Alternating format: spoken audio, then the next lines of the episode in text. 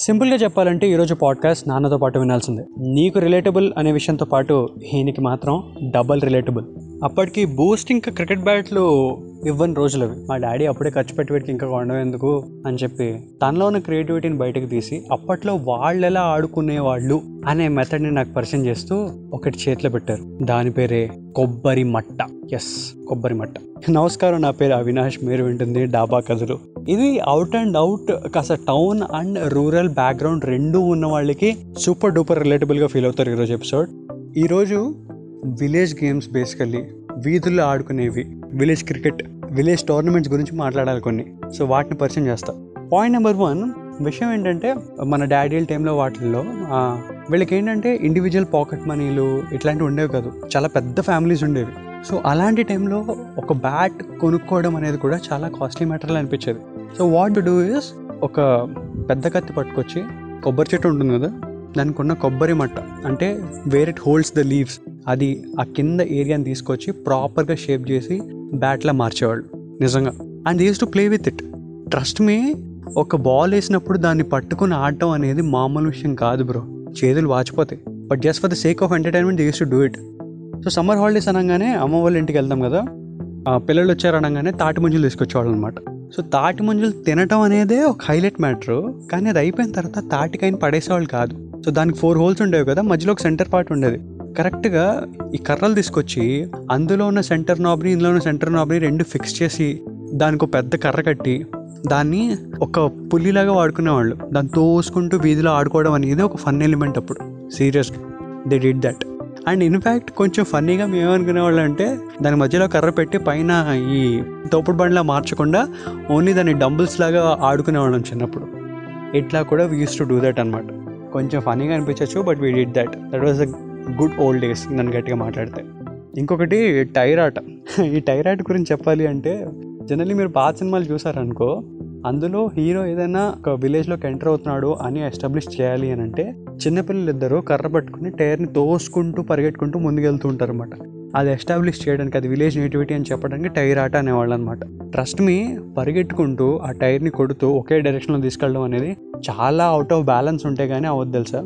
I just wonder అప్పట్లో ఏమీ లేకుండానే how did we find our entertainment అనేది నాకు ఒక మిలియన్ డాలర్ క్వశ్చన్ అనమాట అండ్ ఇంకొకటి ఏన్షియంట్ క్రికెట్ అంటే జనరలీ ఈ కాన్వెంట్ బేస్డ్ స్టడీస్ ఉన్న వాళ్ళకి ఇది మరీ కొంచెం మాసీగా అనిపించవచ్చు బట్ ఇన్ఫ్యాక్ట్ కొంచెం పర్లేదు.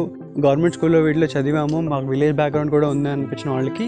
ఈ గూటీ బిళ్ళ ఇస్ ఏన్షియంట్ క్రికెట్ అనమాట అంటే కొన్ని కొన్ని సినిమాల్లో హీరో నేను గూటి బిళ్ళ కూడా ఆడతాను. ఆడి నేను కూడా విలేజ్ అబ్బాయిని అని ప్రూవ్ చేయడం కొన్ని సీన్లు కూడా ఉంటాయి అనమాట సో బేసికలీ ఇది ఎలా ఉంటుందంటే ఒక ఒక కర్ర ఒక చిన్న బిళ్ళ. సో దాన్ని ప్రాపర్గా గాల్లో లేపి కొడితే ఎవరు హైయెస్ట్ దూరం హిట్ చేశాడో వాడు విన్నర్ అనమాట బేసిక్గా బాల్ని సిక్స్ కొట్టడం అనేది హైయెస్ట్ మీటర్స్ అంటారు చూసారా? సిమిలర్లీ ఆ ఫార్మాట్లో ఈ బ్యాట్ బాల్ లేని ఈవెన్లో గూటీ బిళ్ళ అనేది ఒక పార్ట్ ఆఫ్ ఎంటర్టైన్మెంట్ రెండోది విలేజ్ స్నూకర్ గోళీలాట గోళీలు అంటే మార్బుల్స్ తెలుసు కదా? ఎస్ సోడాలో వస్తుంది? ఆ గోళీ సో కొంతమంది దగ్గర కొన్ని గోళీలు ఉంటాయి ఇంకొంతమంది దగ్గర ఇంకొన్ని గోళీలు ఉంటాయి సో వాటిని వీటితో కొడుతూ ఆడాలన్నమాట. అంటే ఒక పాయింట్తో దాన్ని హిట్ చేసిన తర్వాత అన్ని ఏ డైరెక్షన్ ఆ డైరెక్షన్ వెళ్ళిపోయిన తర్వాత అక్కడి నుంచి కూడా ప్రాపర్గా ఫింగర్తో పాయింట్ చేస్తూ దాన్ని కొడితే అది he can win that marble అనమాట ఇలా గోళీలు ఆటలు కూడా ఆడేవాళ్ళు అనమాట మార్బుల్స్తో గేమ్స్. అండ్ బొంగరం. ఎస్ బొంగరం. అంటే కొంచెం అర్థమయ్యేలా చెప్పాలంటే జనరేషన్ జెడ్ పిల్లలకి బేబ్లేడ్ అన్నమా. బేబ్లేడ్ ఎస్ సో ఒక రెడ్ కలర్ తాడిని తీసుకొచ్చి అంటే బీచ్ ఎవరున్న ఒక కిరాణా షాప్ దగ్గరికి వెళ్తే వాడు బొంగరం ఇస్తాడనమాట చెక్కతో తయారు చేసింది. దాన్ని కరెక్ట్గా ఎక్కడైతే దారం పట్టే ప్లేస్ ఉంటుందో దాన్ని ప్రాపర్గా దాని చుట్టూ చుట్టి గట్టిగా ఒక్కసారి లాగితే అది అలా గ్రౌండ్ మీద తిరుగుతుంటే ఒక రకమైన ఆనందం. అండ్ జస్ట్ ఇక్కడతో ఉండేది కాదు. అందులో ఒక ఫైవ్ రూపీస్కి ఒక రకమైన బొంగరాలు ఉండేవి ఒక టెన్ రూపీస్కి ట్వంటీ ఫైవ్ రూపీస్కి ఒక్కొక్క రకమైన షేప్లో వచ్చేవన్నమాట. వీటికి సెపరేట్గా టోర్నమెంట్స్ ఉండేవి.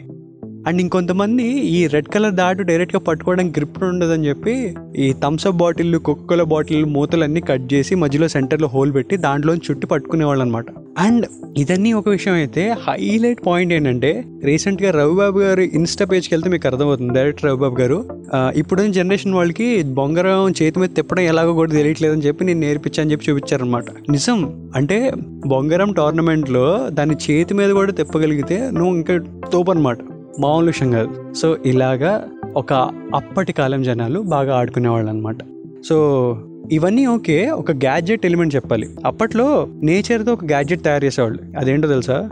కొబ్బరి చెట్టు ఓకే కొబ్బరి ఆకుల్ని ఒక వాచ్ లాగా పెట్టి చేతికి కట్టుకునేవాళ్ళు. నిజం. అది పనిచేస్తుందనే విషయం కాదు.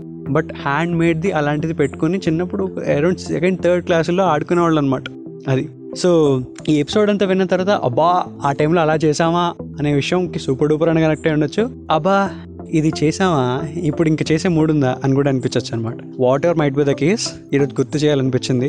I was lucky to be in my home town అనమాట మా ఏరియాలో కొంతమంది ఆడుతుంటే ఎఫెక్ట్స్ ఆన్ నాస్టాలజీకి వాంటెడ్ షేర్ విత్ యూ అనమాట సో అది మ్యాటర్ మీకు ఇంకేమన్నా విలేజ్లో ఆడిన గేమ్స్ గుర్తుంటే కనుక కామెంట్ డౌన్ చేయండి. And let's go back to our roots Chai బిస్కెట్ని follow అవుతుండండి డాబా గదిలో వింటుండండి. నా పేరు అవినాష్.